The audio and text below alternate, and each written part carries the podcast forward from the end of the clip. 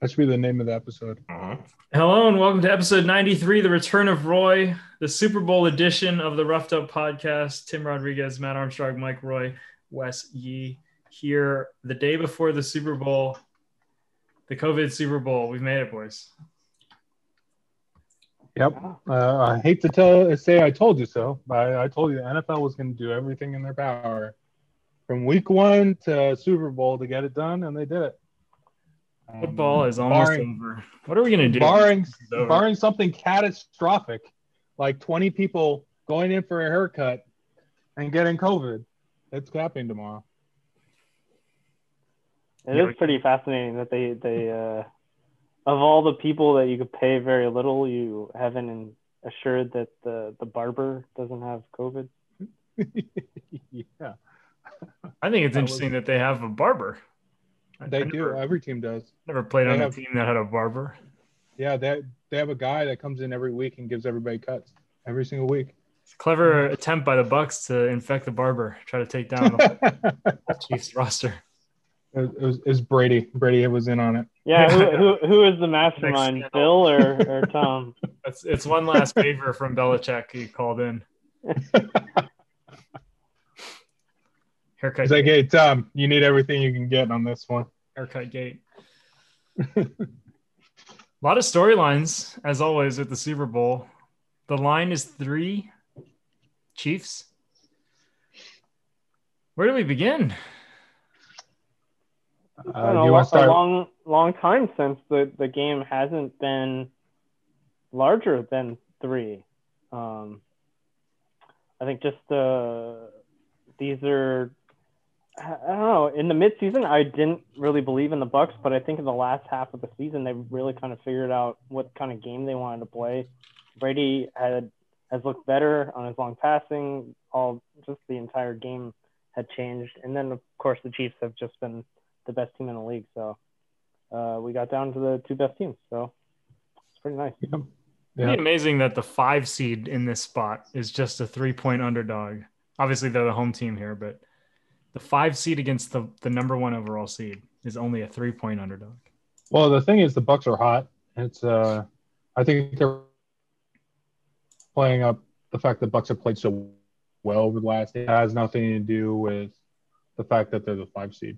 Don't you think the Chiefs have also played quite well lately? Yeah, I agree. I agree with you.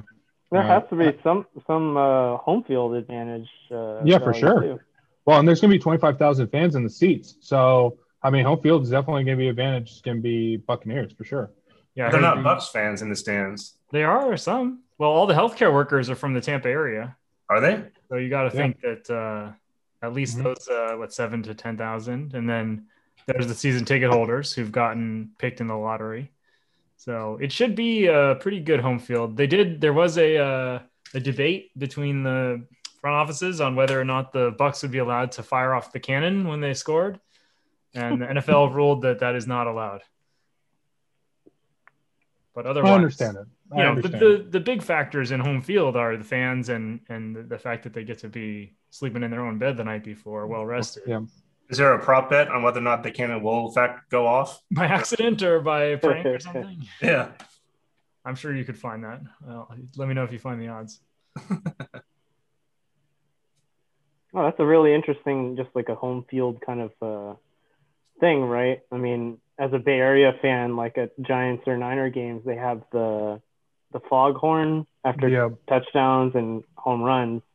It would be weird to, like, have a home run or a touchdown without that noise. I guess if you're in the stands, it'd be kind of foreign feeling. But yeah, that makes more sense. I mean, I don't. What is the reasoning behind that? Well, it's not a home game in the sense of like they get any sort of advantage by being able to like do whatever they want, like pump in, crowd noise for certain times and versus others. I think with any of that stuff, it's meant to be level playing. It's meant to be neutral site. The Super Bowl is usually designed that way. Yeah, it's strange then why there would be like an alternation between NFC and AFC hosts, right? Because if it's just supposed to be neutral, then the home team, quote unquote, should just be the team with the best regular season record, right? Even that, there's no advantage to that in football, really. I think it's coin flip, maybe. Yeah, they have been on a lucky coin flip streak. So well, used to do like something really dumb, wasn't it? Like the Pro Bowl winner or something. The team that won the Pro Bowl, the division got Super Bowl, I think, or home field advantage. There was some weird stuff. So they landed here, which whatever, it's fine. I don't think it's a big deal. That's how the baseball All-Star game, I think, still works. Or no, they got rid of that. Yeah, they got rid of it finally. Thank God, that was ridiculous. Yeah. All-Star decided the World Series home field advantage. Well, there was that like 20-year stretch where the American League won every year. Every year, yeah, stupid. And some of those NL teams had like 105 wins, and they were on the road against a team that had like 94 wins. 96 wins. What the hell? All right, let's get into the game. Chiefs, Bucks. Yeah. Anyone want to take the first shot at it? I'll go first. I think the Chiefs are going to win now, right? I mean, it's really hard to bet against the Chiefs in this situation. I understand Tampa Bay has been on fire, but if you look down the line at every position, Kansas City is better at every position. They're better at defense. They're better in offense. They're better in special teams. And not only that, you know that with the explosiveness of the Chiefs offense, they can score anytime, any place on the field. And I don't think the Buccaneers defense can do anything to stop it. And they played each other during the year, and the Buccaneers defense showed that they couldn't stop it. What was it? Tyreek Hill had nearly 300 yards receiving and 4 touchdowns. I think that was 8 months ago. No, whatever. That was like week 12. Yeah, week 12. I mean, that's 12. That's 3 months ago. So I mean, I think there was like a difference in between the week 12 team and the Bucks that we're seeing now, and I would deny that the Chiefs defense is better than the Bucks defense. I think that's the only issue against picking the sides about who's the better offense, etc. I think the Chiefs defense has been pretty bad. It was week 13 that they played each other. They didn't have very many problems with the prolific Bills, who I think for most of the year you would say have a better offense than the Bucs. Mm-hmm. Yeah, no, I'm just saying that the defense of the Chiefs has been bad. Yeah, that's what I'm saying. The Chiefs' defense in that game looked fine to me. They're a sort of like bend don't break defense, and they were able to stop Josh Allen. Yeah, that's exactly what they are. It was the same way against the Niners last year. Like they gave up a lot of yards to the Niners, but they didn't give up very many scores. I will say the concerns on I do think the concern is with sort of Tampa Bay defense versus Kansas City offensive line. I think they have. Yeah, that's a fair concern. 4 linemen since the beginning of the year. The latest being Fisher on the left tackle. They have no tackles right now. No. Like literally, they're running their third string tackles on both sides. So that is a fair concern. A concern, I think Mahomes at the stage of his career he's got a quick release. He's very mobile. So if you have to be missing offensive linemen, he's the right guy to have compared to some of the immobile quarterbacks. I think if Brady were missing his tackles, that would be a lot scarier for me than Mahomes. I like Tampa Bay defense better than the Chiefs defense, but I like the Chiefs offense a lot better than the Bucs offense. I think, and that Bucs defense, I think, has they will keep you in the game, but they're not going to throw shutouts, and definitely not against the Chiefs. Yeah, I mean, we could go back into last or 2 weeks ago game, I think the Packers probably muffed that game, and I think the Bills also had their moments of bad decision making. They could have kept the game close. They didn't want to risk. They didn't want to take too many risks, and it ended up costing them. And you can't kick field goals against Mahomes. A lot of that is also execution, though. I think, the spotlight is always going to be on the coach who says we're going to kick on fourth and goal, but the offense didn't score on the first three plays: first and goal, second and goal, third and goal. So they deserve some blame as well, and the defense deserves some credit as well for stopping them in the red zone. So I don't know that would ding either winning defense, in my opinion, that they were holding people to field goals inside the 10-yard line. Well, also play calling. Play calling is a lot different. If you're looking at it as a four-down situation, then you're looking at it as a three-down, right? Because if you're say you're on the 10, right, you'll run the ball a couple times in those four plays. If you're looking at it as a four-down situation, where the Packers, they just threw the ball three times in the ground, and that was it, and they kicked the field goal. Because LaFleur, from the very beginning, he was looking at that as a field goal situation. He was not looking at that as a four-down, I'm going for it all here. Because otherwise he would have ran the ball at some point, because the Bucs in that situation, they were running seven defenders in the defensive backfield. They were running pass rush and seven defenders in the backfield. I do feel like the Bucs were handed that game more than the Chiefs were handed their win. Oh, yeah, definitely. I think there was just, things that you could treat about, the Bills' decision-making, whereas I think the Packers probably cost themselves at least the opening to win that game. Because, at one point they were down 8, and they kicked a field goal to make it 5 or something. And it's that is definitely not what you're supposed to be doing. Well, I was yelling and screaming about that one. It was at the end of the game. That was when they didn't get the ball back. At that time they were down. Yeah. Yeah, because in that situation at 8, you have to score a touchdown. So you've just created two possessions for yourself, where it just. It burns. It burns when that happened. It was 23-31. It was about less than 2 minutes on the clock, and three timeouts at the time. So they just threw the ball three times. So there wasn't very much time taken off the clock. They kicked the field goal, give the ball back to Brady. They never got the ball back.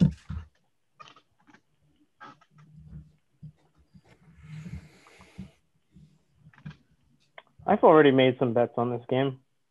I have a laundry list of props, but we probably could go over that later. Wow. I took the Chiefs at -3. I also took the alternate line at -6.5. I think the Chiefs are just the better team. I think the Bucs have been playing better than their record and their seeding in the playoffs, but I think this could be a big blowout for me.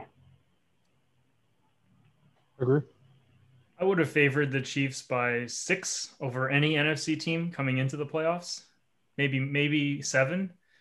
So I feel like there is line value here. I think it feels like the core selling point on the Bucs side is don't bet against Brady, because that's what happened last week. Was hey, this guy's a legend, and he doesn't lose championship games that, he doesn't lose a lot of close games, but I don't know that this is a close game. I think the Chiefs, I think they have the fastest team, probably.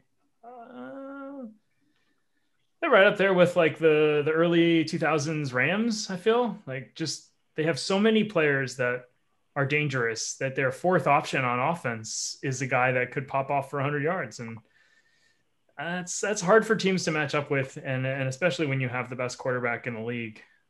I don't think you have the edge with Brady. I love Brady more than any quarterback, but I don't think you could make an argument that he's better than Mahomes, that you'd rather have him than Mahomes. And yeah, so for me, I'm Kansas City. Obviously, I have my all in from pre last week on the Mahomes MVP. So that's feeling good. But yeah, other than the magic of Brady and you know, I think the Bucks way into this game, maybe that's where we go next, is like, how do they win? Is, you know, sort of the defensive big play, right? They've had some big plays on defense, fumble recoveries, interceptions, that, you know, those are always sort of the wild card in a game like this. I just can't see Kansas City not putting up 30. And it's kind of the same argument I've made every week, is like, if you want to beat the Chiefs, you've got to score at least 35. And I wasn't that sold on the Bucs offense last week. I mean, Brady threw 3 picks in the second half. Like, they could have put that game away pretty easily just by, you know, sort of ball controlling it out. And they didn't. And I think it kind of speaks to the style of team they are, that they don't feel like they can throw a shutout in the second half with a lead.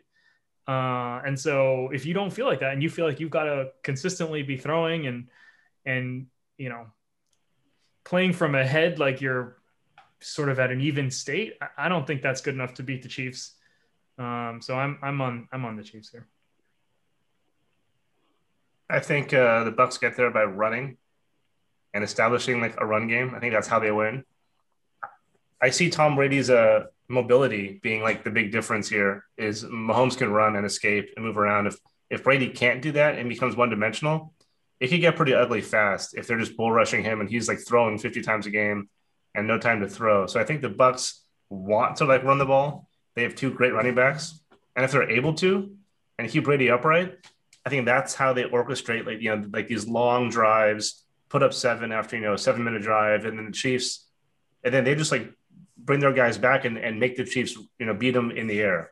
I think if they can force the Chiefs to run and play their game, and not have Mahomes, you know, like throw these bomb strikes in 1 minute, then it can kind of be like a back and forth, very plotting game where the Bucs just with ball control and more experienced play calling can win. So that's where I see like they have to run the ball and establish that fast, because obviously if the Chiefs get them on their back heels, it's over. That is the recipe. I know, like a couple years ago, the Chiefs lost a game to the Panthers and lost another game that were both sort of that style. The other team came in and said, hey, we're going to try to keep this to as few possessions as possible. We're going to run every single play and we're going to convert all our third downs. The problem is everyone has tried that against the Chiefs over the last 2 years and it has not worked. And I'm not sure that this is the team that, you know, this defense to me is, like I said, it's sort of a playmaking defense, but they're going to give up 20 plus to any team. And against the best offense, you know, you make that jack that up to 30 plus. I have trouble. Maybe they put together a couple, you know, really long drives like that. I have a hard time believing that, because that feels like the Chiefs' specialty is like big third down stop, big fourth down stop. You know, you can move the ball against them, but they will come up with a big stop at some point. And then what happens when Mahomes comes down in 90 seconds and it's 7-7 again?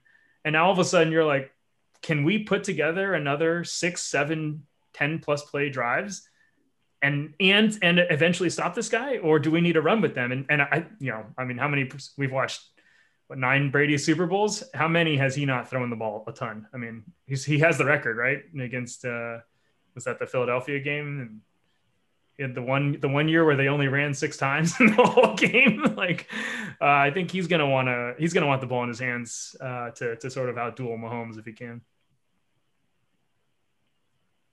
Yeah, I don't disagree with that.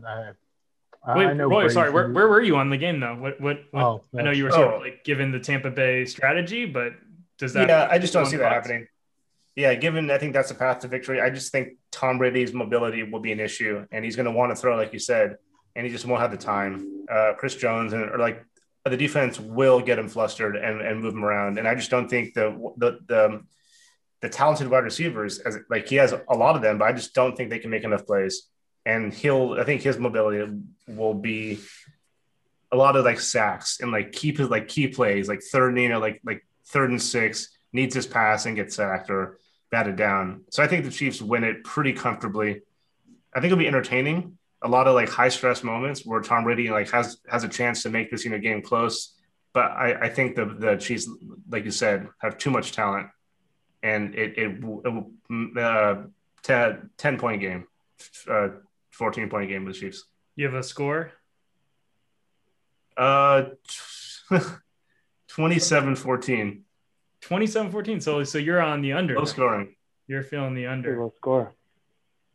Yeah. I think it's gonna be the over, man. I think this is gonna be 41-31.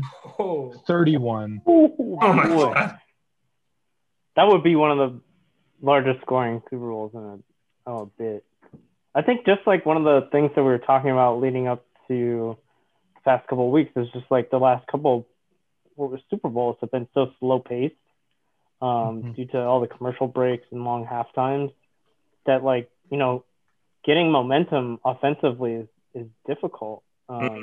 And, you know, Brady's been here 5 million times, so it's not a problem for him specifically, but just, you know, everyone is like, you know, ultra hyped. It happens to pitchers in the playoff, or, you know, it's just, you can't really get a rhythm really quickly. So I don't doubt that both of them can pop off and score a lot, but that'd be a ton of points.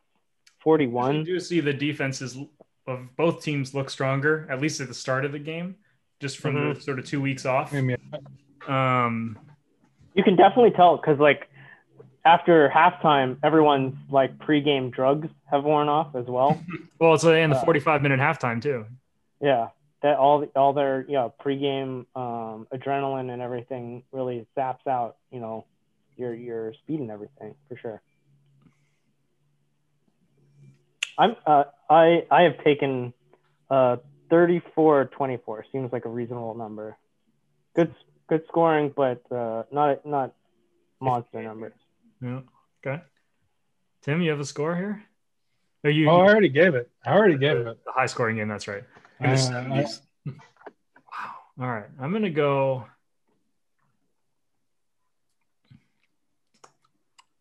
I kind of like where the total's at, but I do feel like a high-scoring game is possible. I feel like these two defenses have had games where they wear down, and then it's just up to the QBs to have a shootout. And, you know, Brady, Mahomes, this could be the passing the torch kind of game, two guys going at it. I wouldn't be too surprised if it went high-scoring. I'll go 38-30.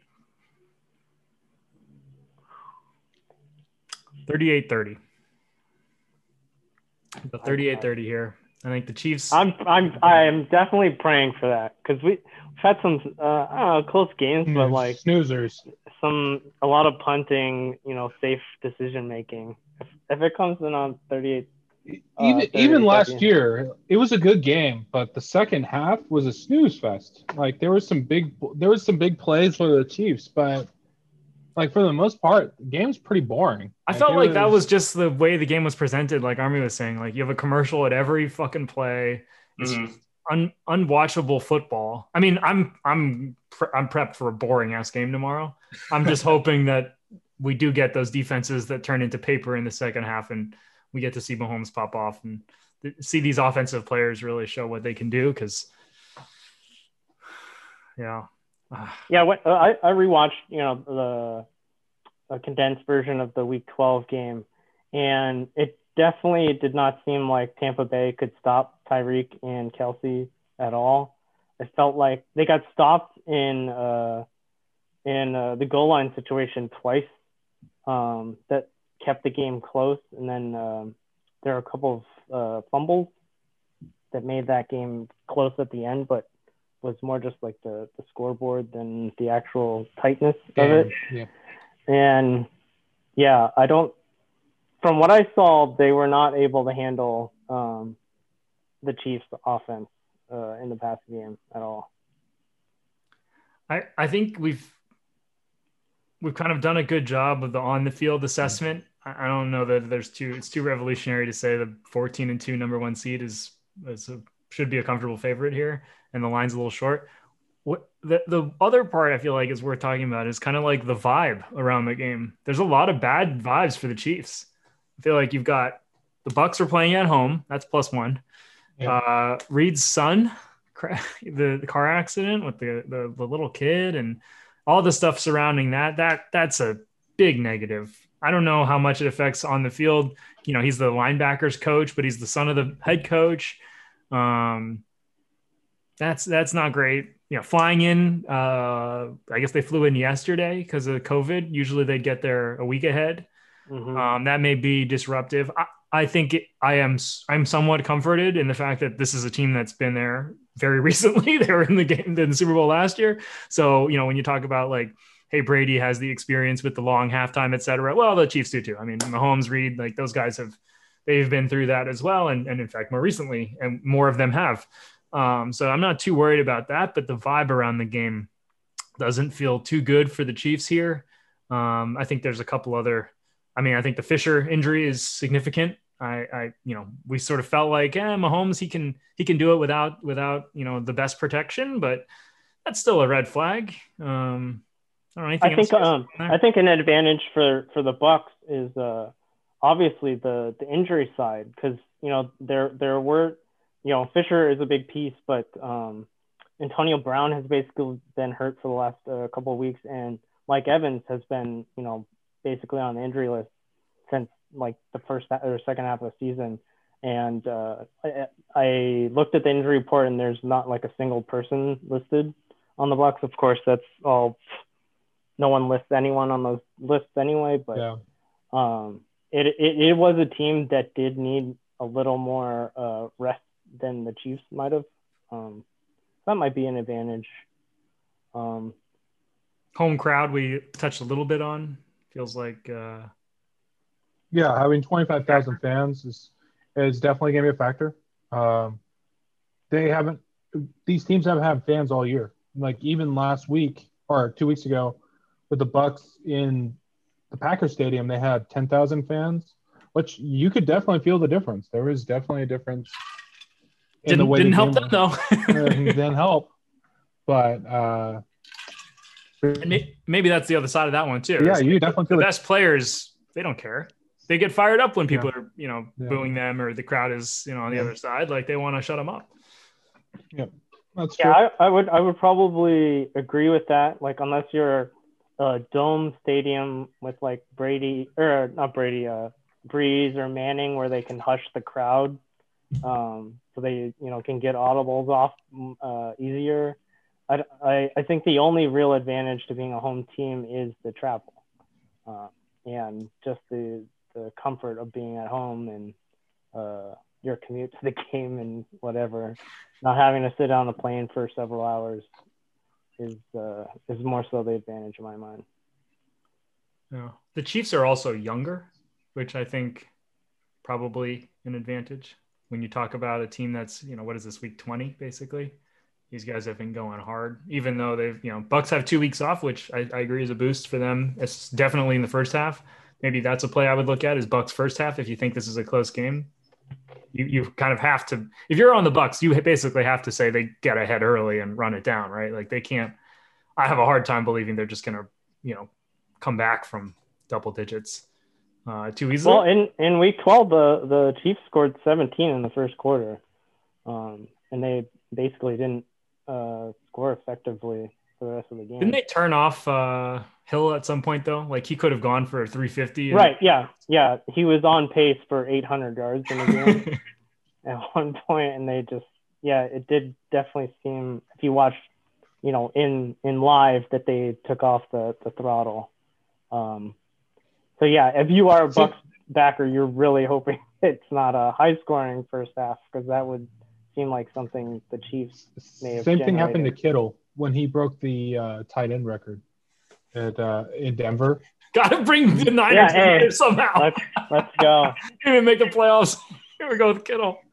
Hey, so in that game, Kittle had 180 yards and 2 touchdowns in the first half. They only threw the ball to him one time in the second half. Yeah. It reminds me of there was like a Thanksgiving Day DeMarco Murray game on the Cowboys where he had like 190 yards in the first half, and then he only had like 3 carries in the second half, and they lost. It's like, only Jason Garrett. Yeah, I guess it's a good time to go over coaches' advantage. you got Reid and Arians. I would say Reid has the advantage. Oh, for sure. Definitely. Yeah. He's really proven himself. They're both good, but Reid is definitely the gold standard at this point in the league. What I would prefer about Reid is that he's willing to go for it on fourth down. I guess Adrian's has that same mentality a little bit. I think more so that he's like a big blitzer guy, like in, you know, third down situations. Like he's not gonna go for like a safe defensive call. He wants to just run at them. So I guess they both have advantages. It's really been a turnaround because there was like a mutiny going on with Arians and Brady like early in the year. At least they did not see eye to eye. How do you feel about the Bucs pass rushers? Because that was a mini story. They announced Fisher's replacement, I think, and JPP was like, I've never heard of that person. So like him and Ndamukong Suh, not on their prime, but you know, there's a little bit of the, hey, could this be the Strahan model where you just have massive pass rush on Mahomes? Mm-hmm. Chiefs not a great team either. I think Mahomes will be definitely conscious that those guys are there. Like, yeah, he's not surprised coming down at him. So I'm sure he might be a little more hesitant to like stay in there and linger, make some quicker decisions. He might look to run a little bit faster, or earlier in the play. So that's going to be interesting to watch that dynamic. Like, will they shake up the game plan? And because I mean, if he doesn't have time to wait for Tyreek to go 50 yards down the field, that kind of limits the explosive over the top play. If he doesn't no time in the pocket to make those throws. But the Chiefs have a lot of experience going against defenses like that, right? They've got even Tyreek Hill, his sort of trademark play now is that sprint right option that you just can't cover someone running that fast on a quick out. So there are ways to fight it. I hope it's a good one. Like I said, I think I'm already mostly all in on Mahomes MVP. I'll probably all in the Chiefs. I liked where you went, Army, with picking a specific score. I think that's a nice little flyer to have in there during the game. You just want to look at some props. I guess we've all picked the game. Yeah. Yeah. So the first prop that I bet was Leonard Fournette receptions at 3.5. I took the over. Very popular. He's not very good at yards after the catch, but it definitely seems like part of their offense. And since he's been the primary running back over Rojo the last couple of weeks, he's basically cashed 5 or 6 receptions every week for the last couple of weeks. How about can we maybe take a step back and go at like some of the more traditional ones first? So there's MVP. I think there's I saw an MVP one that was interesting. It's obviously not the straight list of the field, but it was Tom Brady plus 200 to be the MVP versus the field of either side. It was like minus 275. So like if you wanted to just bet like the money line basically, because like you would bet if like Tampa Bay wins, it's likely that Tom Brady is the MVP. You'd probably get a better odds on the MVP bet than betting the Chiefs money line. Either way, right? That's been one we always come back to every Super Bowl is like just take the quarterback because you'll get a better line. Yeah, so in this case, it's Mahomes is minus 120, Brady is 2-1, as you said. Agreed. I obviously we've said a couple times already on the MVP line. What about non-QBs? If you had to take one, why don't we each pick one? You got another name here? My only other bet would be Tyreek Hill. Yep, that's what I was going to say. So if he does a 264 game, even then, that's the hard one for me because, like, I feel like Hill, Kelsey, those guys are tempting, but, like, that game he had, it's like, oh, 260 yards as a wide receiver. Like, that's the MVP. But it's like Mahomes had 460. So at the same time, it's like – Not that's the problem. That's the problem is that Say Tyreek Hill has 260 and 3 touchdowns, right? Mahomes, which is extraordinary. 500 and yeah, exactly. He'll have 500 and 5 touchdowns. I think the only reason why I would take Tyreek is that he can generate the play himself more so than Kelsey could. Because, he could get a 10-yard pass and run it 90 yards. Yeah. What it could be credits Mahomes' numbers too, though. Yeah. What it could be is a jet sweep. Jet sweep where Tyreek Hill takes it to the house 60 yards. That could put him over, and Mahomes has he has a good day, but not great. So he has low-scoring Chiefs win. Yeah, a low-scoring Chiefs win. But Tyreek Hill had 3 touchdowns, 2 of them receiving, 1 of them rushing. He takes 1 to the house 60 yards. Yeah. Yeah, low score. If you think low-scoring Chiefs win, I could see that. It's still hard for me because you've watched this offense. How often does Mahomes not carry them? Yeah, not very often. If the Chiefs win, I don't think Tyreek will make enough plays for him to be the MVP. I think Kelsey will make some big end zone receptions, and that alone in a low-scoring game, even if there's not many plays to shoot from, I think Kelsey's presence in the end zone, that's more important. And I think he might make 1 or 2 great catches, first and goal from the 5, and they have to punch it in. That's where I think Kelsey will shine. Of course, Hill can have these monster go-off plays, but I think more likely is Kelsey's will make a big play, and that will be the MVP. Got to think they're going to key on Hill, too, after what he did to them. Yeah.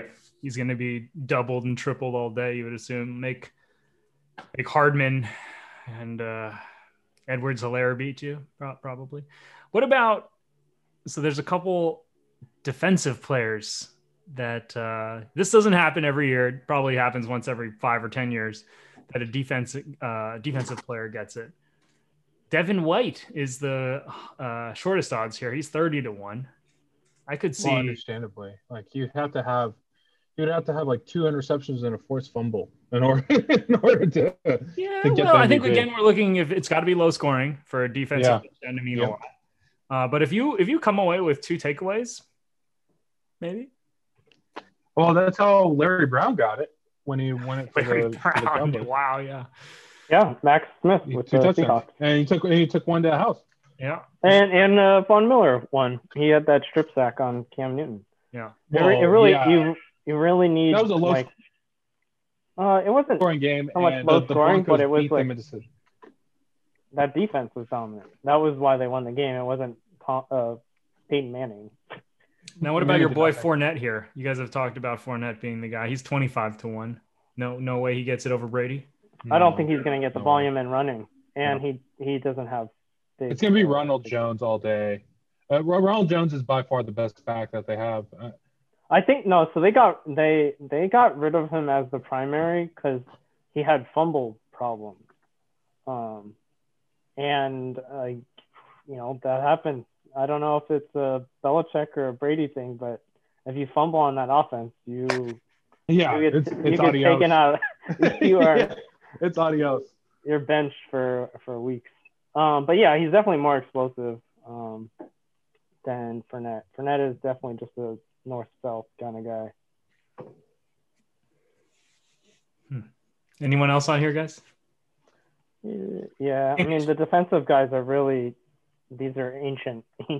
What a kicker.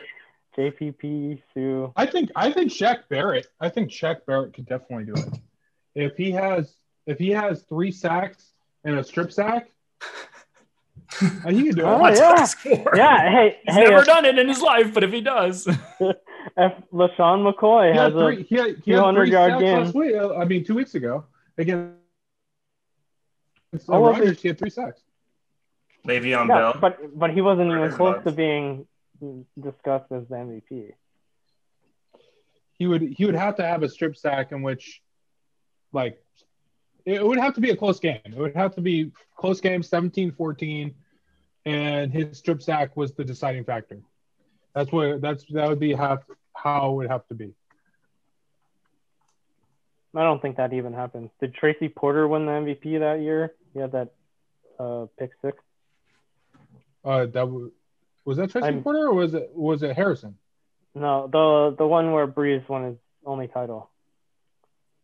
Off Manning. I think. I assume Brees won, though. Yeah, I assume the same.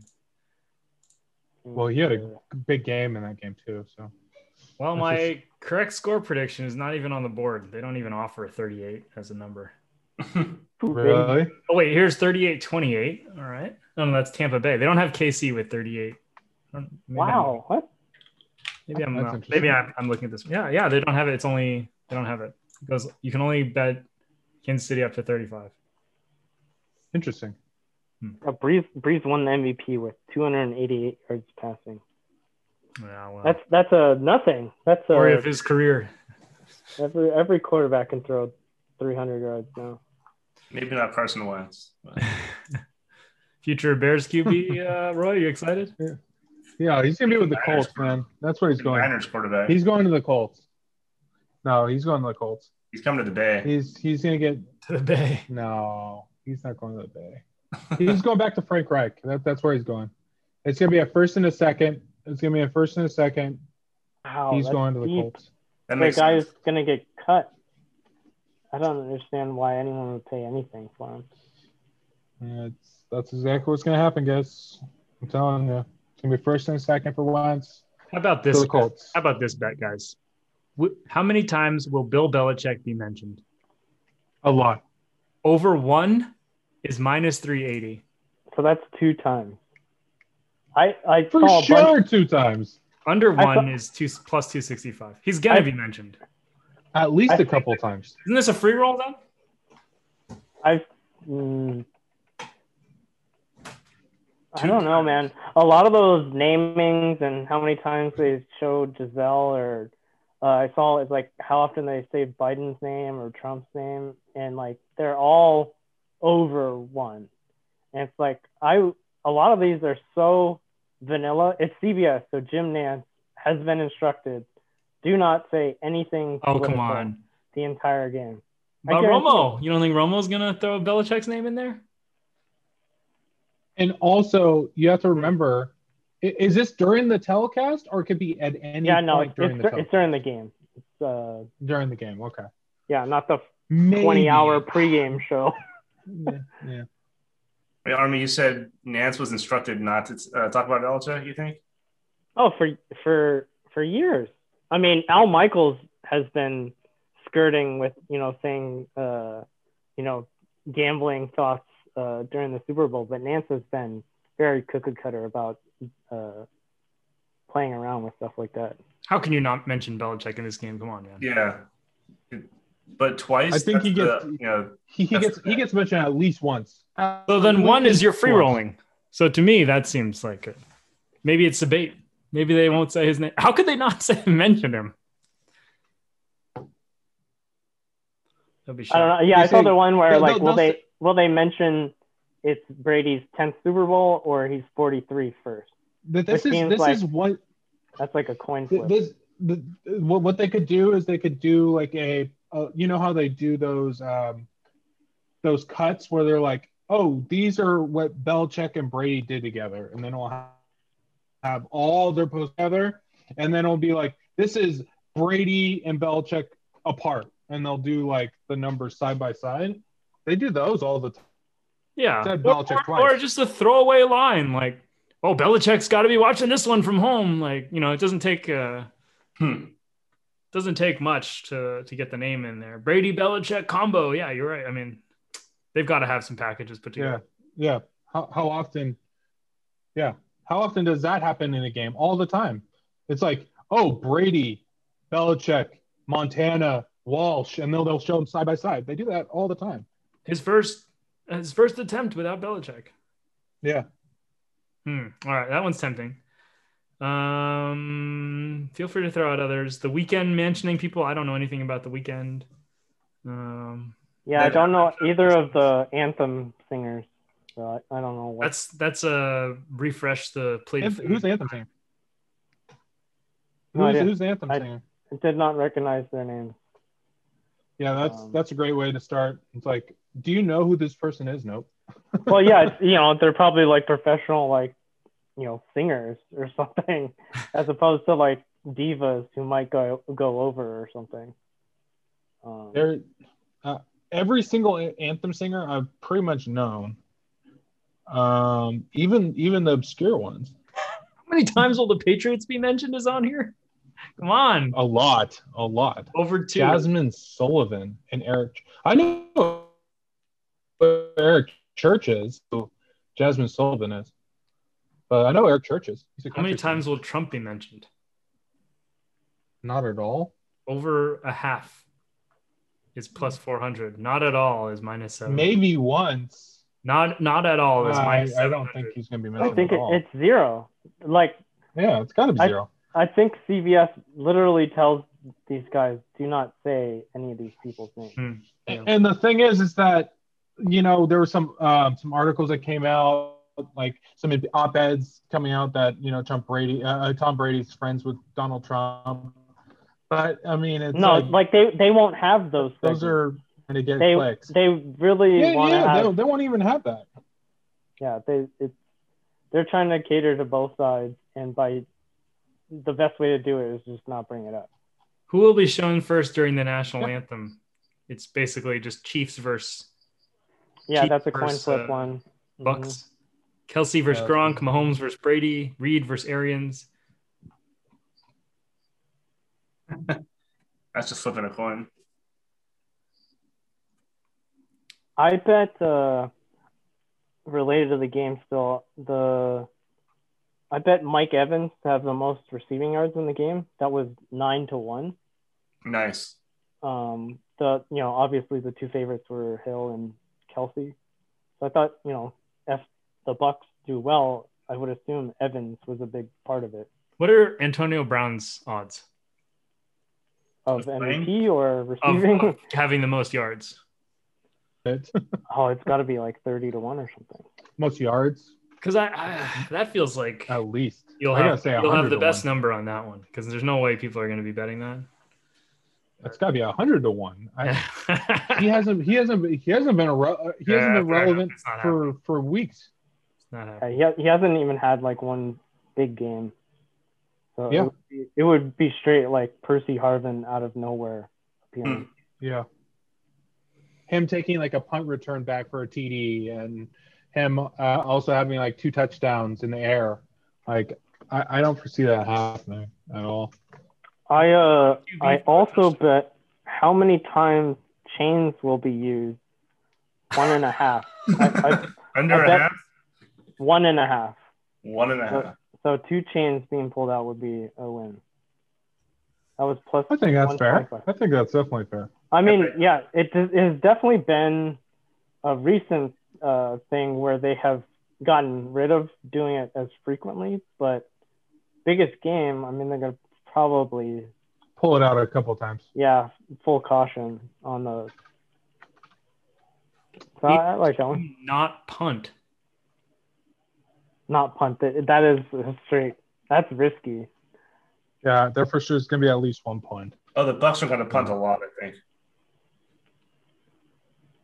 Mm-hmm. I saw you have will the game be tied again after 0-0. Mm-hmm. Yes, I think so. That's always tough.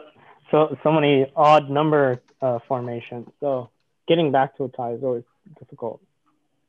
Is there a 3 straight scores anymore? Did they cancel that one?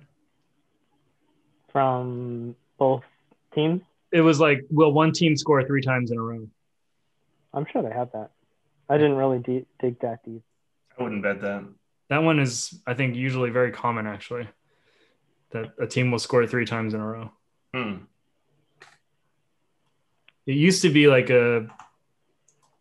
people would think, oh, that's so unlikely, but it actually happens like almost all the time. So it was like a big value play, but I think it may have been gotten too popular. Let's see if I can find it. Highest scoring half, first or second? Second is the favorite for both teams. I like that. Yeah, I think that's what I had been betting this. The Chiefs' first half scoring has always been lower than their second half. They can have a weak first couple series, and then they turn it on. But I don't know. I have very tough tough feelings about what kind of momentum teams will play in the Super Bowl. You got to think these numbers are so good now too. They've been doing these props for so many years that they've got it nailed down. Any random players that you feel like have good options? I know you had a couple of those guys. Chris Godwin, I'd look to him. For yards or maybe receptions. I know Evans seems like a great big target for the most yards, but Brady's been trusting Godwin quite a bit lately. Oh yeah, Evans has been dealing with leg issues all year. Yeah, Godwin's like a sneaky play. He's fast, good hands, like a good slot receiver, but also like a good deep threat. Mike Evans is by far their best option, but he's been inconsistently able to play. Yeah. One of the things that we didn't bring up was that Hail Mary at the end of the first quarter in the Bucs-Pack game. Yeah, that, brutal. Got a absolutely touchdown. Brutal. How does that happen? It was after a timeout, too. So it's like, all right, everyone. Dude, they ran. Let's play man-to-man. That was the exact coverage. Yeah. That was the exact coverage that the Jets ran. The Raiders. A troll. That was literal coverage. Yeah. Let's play press man coverage on a Hail Mary. Like, you did not watch the Jets? That guy got that. Who was that DB? He got gassed three or four times in the game. King. Yeah, and he had, and at the end of the game, he's the one that had the pass interference at the end of the game. Like, brutal, absolutely brutal. That guy's from the Bay Area too. He's from Vallejo. Rough. Not anymore. He has no home. Rough, yeah, that guy. You always hate to see that when you're having the worst day and it's the biggest game of the year. Yep. And then it only got worse as the game went on. He gave up a big score at the end of the first half. Yeah, I think he had two fouls that led to first downs. One at the end of the game and one in the middle of the game. Mm-hmm. He had a really rough game. I'd be surprised if he's on the roster next year. Ones, boys. Tom Brady, 200 yards passing, and Mahomes, 200 yards passing, minus 1,000. Isn't that just free money? That is free money. That is literally free money. I saw one that I put in the calculator. I put like $10, and it was like 50 cents back. I was like, oh, no, I'm not doing that. That's like, I don't know. Unless you have like 10% return in 4 hours. 10% return. What if Mahomes or Brady gets hurt? Well, then you lose your money, but. Oh, you lose your money. You lose. I think it's a good thing to talk about. We talked about how Mahomes had his turf toe and the concussion 2 or 3 weeks ago, and he looked fine. So yeah, that turned into a non-story. Yeah, good. Which is incredible. I don't know what drugs he's on. What happened there? I don't know. But when I had turf toe, it fucking hurt like hell. I could barely move. So I don't know what he's on. And he got rocked. He was like straight knocked out. So two pretty decent injuries, just roll right through it. So hopefully his shipment of whatever herbal remedies he was taking makes it self. Literally, turf toe is the ligament coming off the bone of your toe. It does not feel good. It sucks ass. Yeah, he pulled himself off the field. He's definitely one of those guys who would not do it. The price of GameStop stock versus the yards, the total rushing yards for Kansas City. I saw another one I like that. I was like, is Bitcoin going to be up or down the morning after the Super Bowl? How about this right here? Could I offer you? It is Mahomes and Brady combined for 550 passing yards, 5 touchdowns. Evans, Godwin, Hill, Kelsey have to score 2. All those things have to happen. Minus 125. That's a crazy. A lot of That's a lot going on there. But go down the list. 550 passing yards. That should happen, right? That's definitely doable. Okay, 5 passing TDs. Cool. Yeah. I don't Sounds know. Average to me for those two. Really? Yeah. That could be the one. Combined. 3 each. Three and two. Yeah, 3 each. 3 and 2 gets you there. That pushes, right? I feel the worst. No. Five is a win. Oh, okay. 5 or more wins. I feel the worst about that. Okay, and then Evans, Godwin, Hill, and Kelsey need to combine for 2.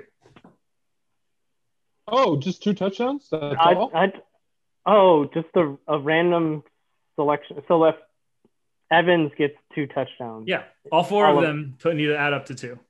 Oh, okay. I think that's easily possible. Well, of course it's possible, but I don't know. It's favored to happen. So. Yeah, because I think Kelsey will get one. I think Tyreek Hill will. Evans, the odds of those 4 not. It's 5, and I think Evans will probably get one. I'm not sure about the 5 passing touchdowns. I just don't see it happening for both guys. Evans or Godwin? No, for the quarterbacks, 5 passing touchdowns. I don't see that happening. I don't like betting these things because you have to keep track of that in your mind. Mm-hmm. I saw another one was Brady will throw to 7.5 or more receivers, and it's can you name the 8th receiver on the Bucks? Jesus, that wouldn't be very fun to keep track of watching the game. About 3 players have a pass attempt. No, that's not happening. All you need is someone to get injured. It's 4-1. Or a flea flicker, right? Yeah, Philly special type play. Don't they have? Is Tyreek their passer? Who's their passer? No, I think it's it was Watkins, but Watkins is hurt. I think Watkins is good to go. I tried to look. Oh, is he back here? If he's going to be a big part of their offense, because I was thinking about him maybe being a returner MVP sleeper something or other, but I don't think he's been a returner in I think last time they had Hardman. I think they had McCole Hardman throw the last one because Watkins was out. I've got one for you, Roy. Chiefs to win. The points in every quarter, and Tyreek Hill scores at least 1 touchdown. Plus 175. Points from the Chiefs every quarter. Either team scores. Oh, so no points. Just points every quarter. Tyreek has to score a touchdown. There's no way he scored a touchdown in every game. This year he scored a touchdown in every game. Can they stop him? And in the playoffs, he scored every game. They will try. Can they stop him though? That's a big question. He's definitely one of those guys that it's coming. Right. You game plan for it and you have to execute and can't. Insane. I had Tyreek Hill and he is fucking absurd. He's an absurd option to have on your roster. Let's get some long shots in here. I liked where you had the long shot for the score. Anything else like that on your list? I had red Gatorade because both teams have red. Oh, for what gets dumped Gatorade on the coach. Favorite is orange. I think yellow. Because it comes down to what the team's favorite flavor is, right? How could we possibly? We could potentially have insider information. What won last year? I googled that. I couldn't find an image of blue. Reed Gatorade. It was orange last year. Oh, was it? Yeah. It's gonna be yellow orange. So it's 50-50. Orange is the most common. Clear is the second most common. Yellow is third. Red has never won. Shut up. It's also but red army. You know, it's also why I don't like betting that, but I just did because I'm a degenerate, is that it's after the game and the game is been 7 hours and you rarely want to watch the last half of the game at that point. Similar to the MVP, when the game's over, I don't want to sit around and watch the 50-minute like MVP announcement. Mm-hmm. But all right, that's a loss. I'll just take the L now. You can probably cash it out. Cash it out early. Pull it back. They have that now. Yeah, I made my bet with. No long shots then. The two teams have red. That was my thought process, and I'll live with it. How about some monster long shots? They've got some like 10,000 to ones. Any of that interest? A safety. Ooh. Wait, either just score a 1 point. I could see that. What is a 1 point safety? On the 2 point conversion. So what? That's never happening. Are you kidding? No wonder it's 100 plus 100,000. So that's like a botched 2 point safety that gets run back the other way, or it's 1,000 to 1, yeah. Or like a quarterback gets sacked in the end zone 80 yards behind him. No, it's an extra point that they return. Okay. Yeah. It's a 2 point conversion that gets or that gets return direction for or the kick. Is that the same as a field goal? If a field goal gets blocked and run back, is that points? That's the 1 point. A field goal is worth 7. Extra point is worth less. Yeah, right. Sorry. No. On the extra point kick or a 2 point conversion attempt. If it gets returned, it's 1 point. How about a 90-yard Tyreek Hill touchdown pass reception? Oh, that's 150 to 1. Could happen. It could definitely happen. That's like Tim's analysis. Yes, it could happen. That's why it's on the board. But... How about Mahomes and Brady combined for 900 yards, 70 completions, and 5 TDs, 125. No, I'm really hoping. I'm hoping that one comes true. I'm dying to watch an exciting football game like that. What was it like? Goff Mahomes, where they combined for 1,100 yards. Yeah, that was a great game. 33 to 28, Chiefs over Bucks is 125 to 1. I don't hate that. I feel like the Bucks kick field goals though. They got stopped a couple times. Maybe they go for it in this series. All right, you got anything else? What about the anthem? Well, what's the lines for anthem? I think it was a 1:59. The person I looked for, Wawa, does that ring a bell? That's a grocery chain on the East Coast. Yeah, that's who's singing the national anthem. So. Wawa? Uh-huh. I thought it was Eric Church and... Jasmine somebody. Yeah, Jasmine. This game is going to last like 12 hours, dude. There's also the poet from the inauguration is doing something. Oh, the girl? Yeah. Oh, nice. Hey, I liked her. I want to watch football though. Like all this other stuff is so annoying to me. Like I'll watch that stuff some other time. I'm trying to watch the biggest game of the year. Don't throw all these distractions at me. It's so annoying. And then you always have people harass you about the commercials. Does that happen to you guys? Like everyone just wants to talk about the commercials, and I'm just like, I want to watch the game. Like, well, and not only that, most of the commercials now suck. Anyways, they're. Because they used to be funny, or that they had something very distinct. I don't know. About them. I think of the 100 commercials every year, there's under 5 that are funny.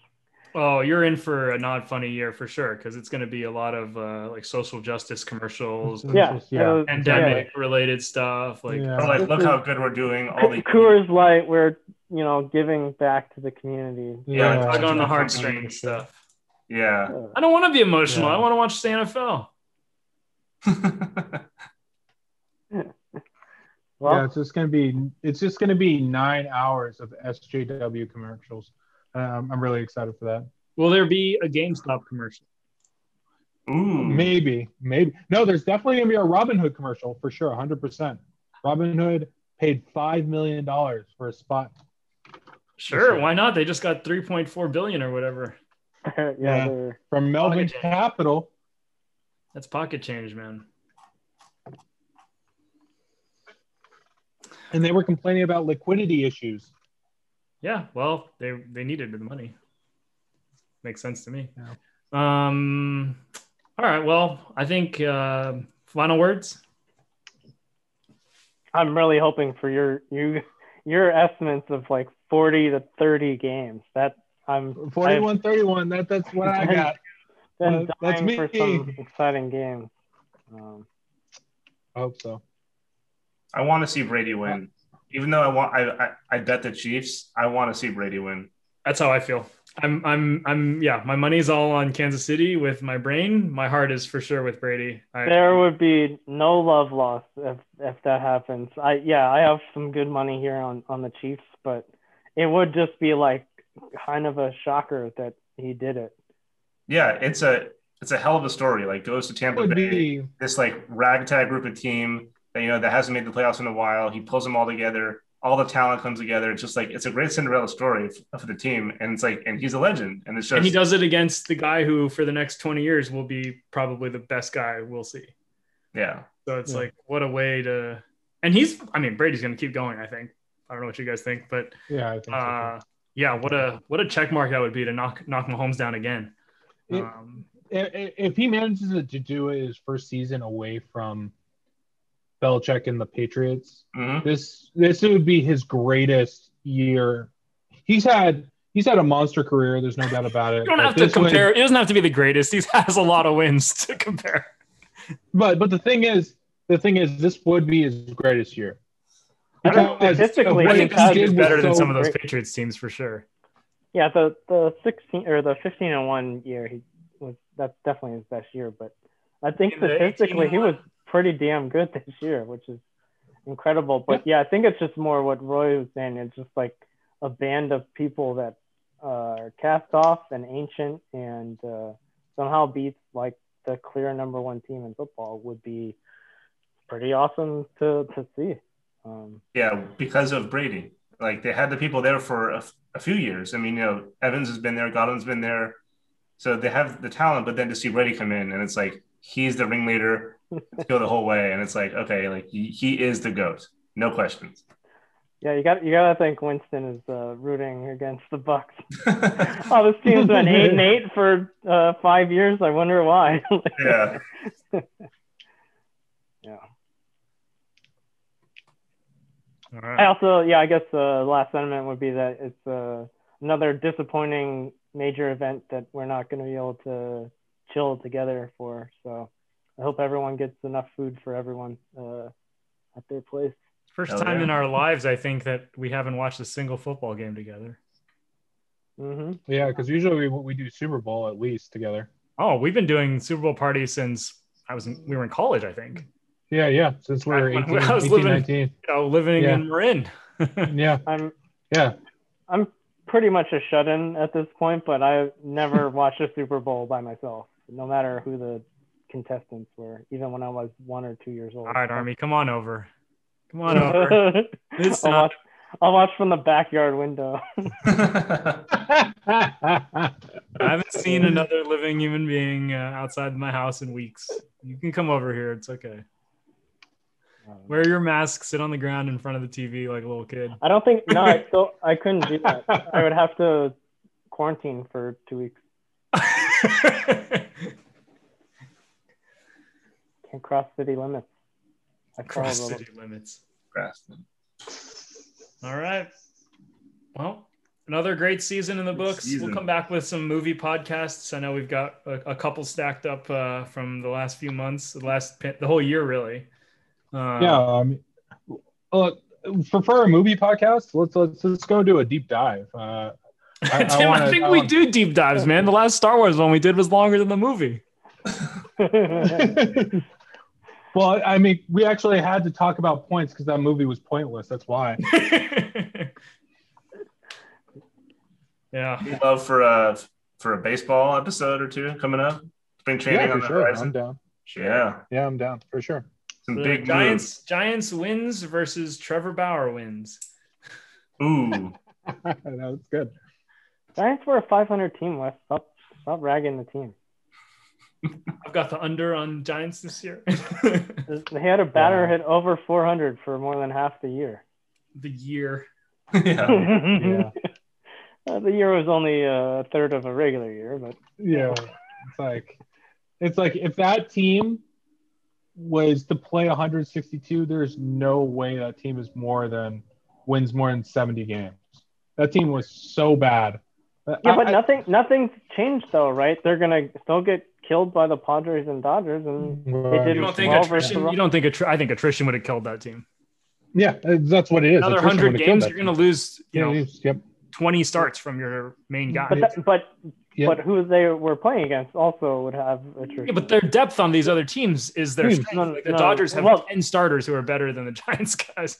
Right, but like on scale, like the Dodgers had 80% win rate against the Giants, same with the Padres. That'll still happen, but against the Rockies and the Diamondbacks, the Giants... They're going to be 50-50, though. Yeah, but I think it would be worse against the Padres and the Dodgers because they'd be running out whoever you can find in AAA or whatever. Yeah. And the team would have sold. They would have sold off all the guys that you're touting, too. Donnie Baseball, he would have been out of there. Sonny Barrow. It would have stripped the team for parts to try to get prospects or draft picks or whatever they could get. They're on the hunt. The fact that the Giants are now 11th in payroll is an abomination. They are a top 5 market team, and they're 11th in payroll now because they've been just trying to drop bodies, just trying to go cheap as possible. Well, the players that they have on big contracts are aged and not good. So why build on that window? Well, why aren't we trying to at least put a qualifying offer to Bauer? He didn't even. I mean, he asked for a lot, but the amount of years wasn't very long. So you're getting for $40 million per. Yeah, but it's only 3 years. It's not. You're not giving money for a team that's not a 500. Not a 500 team. I don't think they should spend anything. They're finished. You can't compete. They can't compete. It's too late. Yeah, reset. Come back in 3 years and then buy the Bowers. That's why I was flaming them for signing LaStella. It's like, what does that do for you? Yeah, well, that guy's a budget. You know, will keep your 500 team on 500 team. But why? What is the advantage of being 500 versus 450? Exactly. Like, just take that money and push it 2 years down the road when there's another good free agent.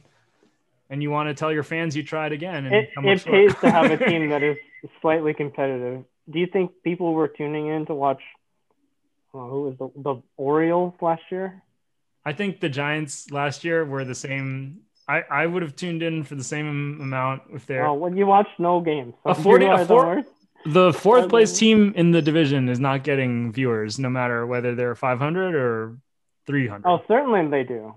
There are people in your market that turn like Baker is going to watch the Giants. Yeah. Baker's going to watch if they run Roy out there on the hill. Like there's no LaVar. He's not coming in for List. There's nobody is tuning in because Listella's on the team versus him not on the team. Baker was number one Donnie Barrels fan for the entire year.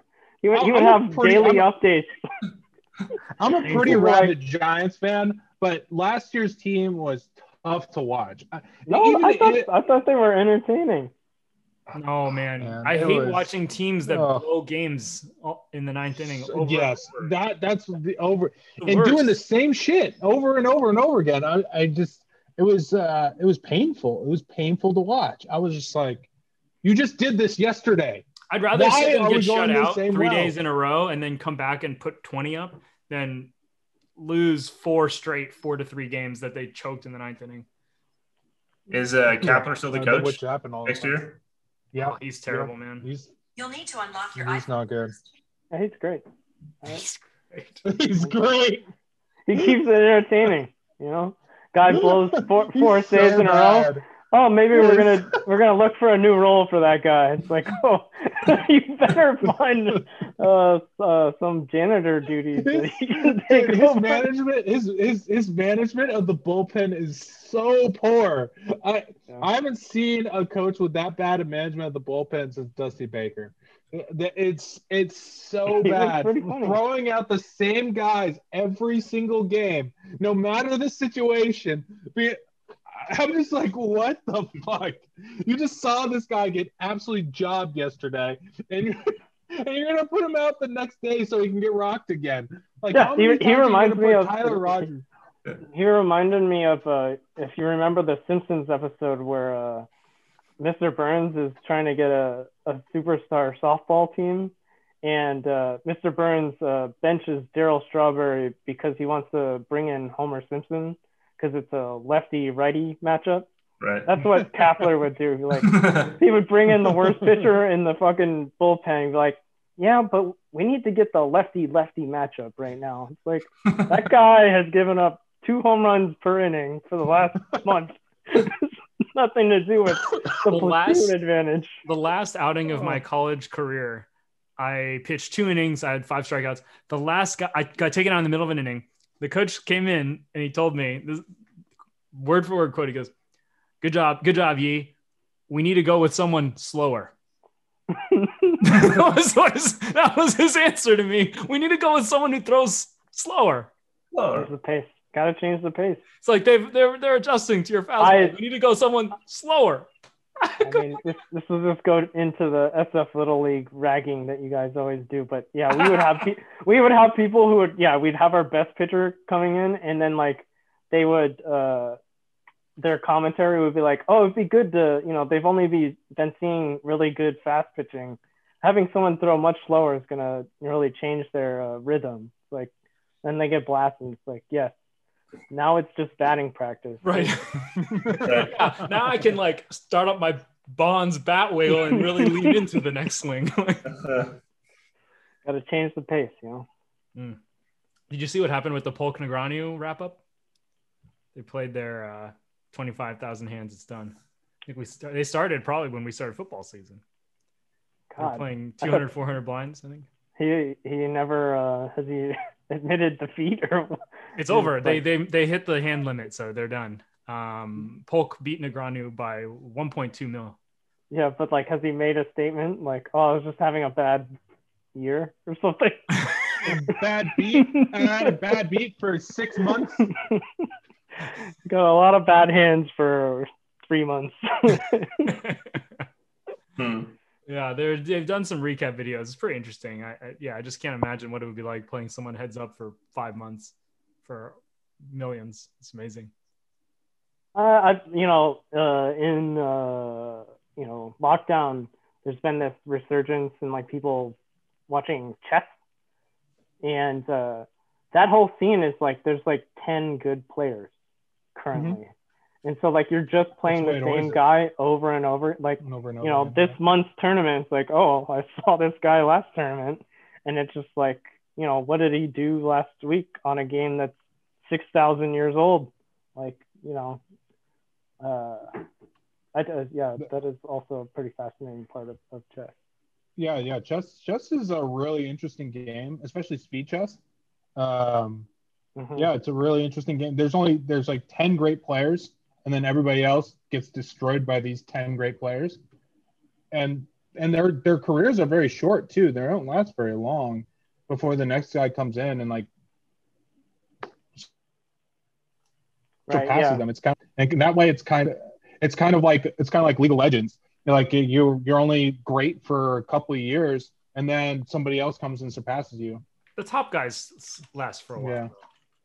Yeah. Magnus is I would say like probably like there, decade. About a decade is about where these guys can last. Yeah, I think Magnus is still number one. Right. Magnus is number one. Akaro is number two, but it's like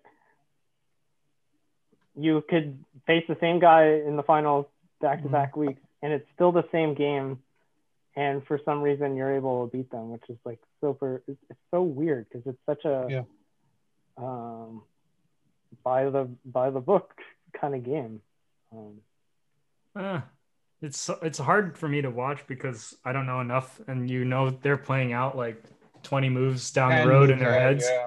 So that's the thing. Well, that's what's been great. Like, you couldn't watch or listen to the commentary, but what's been good about watching it on Twitch is that you're able to watch like the commentators give like a hypothetical next move and several moves. You're like, oh, okay, I can understand what they're supposed to be doing in the next couple of moves, where, you know, if that wasn't illustrated to me over the camera, I wouldn't know what the hell was going on, or, you know, at least not at an expert level. You really took that defeat to me to heart. You're watching chess online.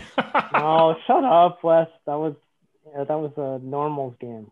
We weren't Did you guys play chess against each other?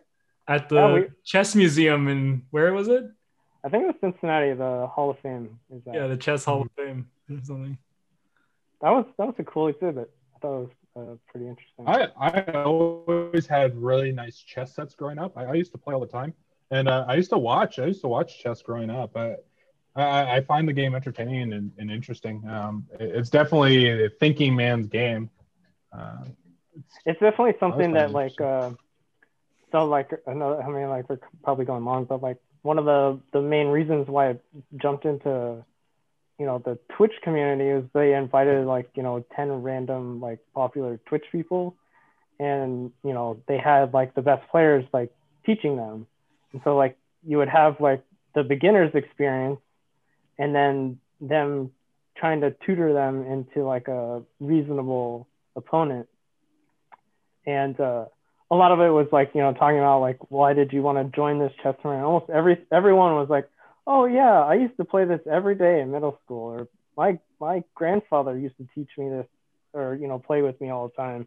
But life moves on, and you stop playing kids games or whatever. And that's exactly what ended up happening for me. I used to play chess almost every day with my brother. My brother got really good. He used to actually play in tournaments, and we used to play every day until I was 14, 15, and then I just stopped playing. I just didn't do it anymore. I always had really nice boards. When I was growing up, I had these silver pieces. I had a glass board with silver pieces growing up, and it was silver gloss on one side and was onyx on the other.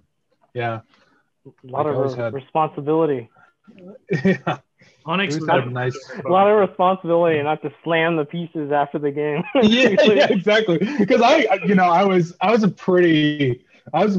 a pretty sore loser when I was younger. So it took a lot for me, because my parents paid a lot for that set, so I always had to take care of it. But I'd play my brother almost every single day.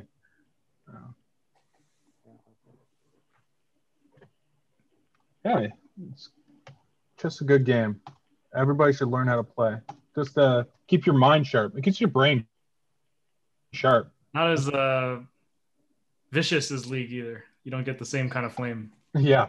I was in the chess club. I would say. I was. You might get teased by your students. I was in the chess club when I was in third grade, and at my school in Boston, and I beat the teacher who was running the club, so I quit. I was like, I got nothing left to learn here, old man. I'm out of here. God, yeah, that reminds me of that movie, Searching for Bobby Fischer. Fischer, yeah. I love that movie. That's a great movie. Ben Kingsley was furious about the little kids' way of playing, and he just constantly would beat Ben Kingsley. He's like, you can't play that way. You're not playing properly. And it's I beat you. What do you say about that? Yeah. No, I love that movie. I just watched that movie a couple months ago. Yeah, that's a good one. That's a good cast. Classic. Yeah, Lawrence Fishburne as the guy on the street teaching them streetwise how to be streetwise. Yeah. Have you heard these stories of the chess savants that just are homeless guys? That's pretty common. Michael Richards, I guess, tells this story. I know he's disgraced or whatever. But I guess he was a master level player. His ELO was very high, tournament winning level player. And he played some pro, and the guy just trashed him, and he's like, how did you get so good or whatever? And he's like, oh, when we go to these tournaments, I just go looking around this city, the downtown area, for whoever the best chess guy is, because there's almost always some chess genius who is just the homeless guy, and he'll play the guy, and that's how he sharpens up, because that's how a lot of good players work, is there is literally engines where you move this piece, the most optimal move is this piece on the other side. And the best players know the exact order of all those things for all different openings and everything. And so like playing amateurs is like how you know, think outside the box is like, oh, wow, you know, no one I would have regularly played against would have made that move. So now I have to change how I would have. I have to adapt. Right. You have a whole thread that is now useless that you have to adjust. Here's the story. It's a quick one. So it's actually on Comedians in Cars. So he's telling Jerry, I used to play chess. When I was in the army, I was unbeatable. I was very, very good. There's ratings in chess, and a chess master's rating is about 2100. And I was playing at about a 2100 level on the computer. I've been playing on the machine for weeks, happened to be out on Hollywood Boulevard, standing on the corner. I saw this homeless guy, tattered, dirty. He had a chess set. I said, you play chess? He said, yeah, I do. And he said, it was a homeless guy. I said, I'll tell you what, I'll play you in a game. He says, I'll play you 2 games. I beat you 2 times. You can't play me anymore. He puts out his hands to see who's going to go first. I pick, I'm white. That means I have the first move. I already have the advantage. Just sitting on the sidewalk down here like this. I move my piece out. He moves his piece out very quickly. I move out my knight. He moves out his pawn. I move out my bishop, et cetera, et cetera. 2 minutes later, boom, checkmate. And I'm like, whoa, he checkmated me in 2 minutes. No one has ever checkmated me in 2 minutes. Nobody, not even a machine, can checkmate me in 2 minutes. But this time I said, okay, let's play chess. He makes me pick. I go first again. I move my pawn. He moves his knight, et cetera, checkmate, faster than the first time. So now he's putting his stuff away, and I'm going, come on, let's play again. He says, no, I beat you 2 times. You can't play me anymore. The guy, I'm following the guy down the street saying, come on, let me play. He says, leave me alone. I don't want to play. He says, come on. I was like, come on, let's play another game. Come on. At home, I call my friend who's a professional chess player. I said, Leon, I played a guy on the street who beat me twice. He goes, you played a savant. When I'm in a tournament in the city, I look for those guys. I said, you beat him? He goes, never. He says, really? He says, I thought, God, can you get one of those guys in a tournament? Imagine. He says, you can't hold them in one place. They're crazy, but they're unbeatable. Could be the best chess player in the world. Yeah. There's tons of those in like LA, New York, all the big cities. There's tons of these guys that are just on the streets. But they're like geniuses. It's like there was a Robert Downey Jr. movie with Jamie Foxx, a music savant. He was a lunatic, but he was the greatest with the violin that he'd ever heard, and he was a music producer. And he tried to produce his music, but he could never get him to sit still in one place long enough for him to play. So there's tons of guys, tons of stories like this, where if you could just harness that energy, like you would see true greatness, but you just can't. It's too wild. Comes with, there's a whole huge rabbit hole, but I was just listening to an interview with this woman who had 2 mentally challenged parents. And then she came out and was like, graduated college as like a teenager, like just was like a genius. And it's one of those things where it's like, sometimes when you have, unusual, like traits or characteristics, brain disabilities, for lack of a better term, the child of that can actually come out with incredible talents. Well, yeah, Magnus is on the spectrum. Yeah, a lot of these guys are autistic, guys and girls. Tyler one. Yeah. It's more common. It's more common with guys because of the Y chromosome, but yeah. They're definitely either Asperger's or autistic in some form or fashion. Yeah. And that will be why the Chiefs will cover 3 tomorrow. Enjoy the game. Cheers. I didn't realize we were still recording. All right. Good luck, everyone.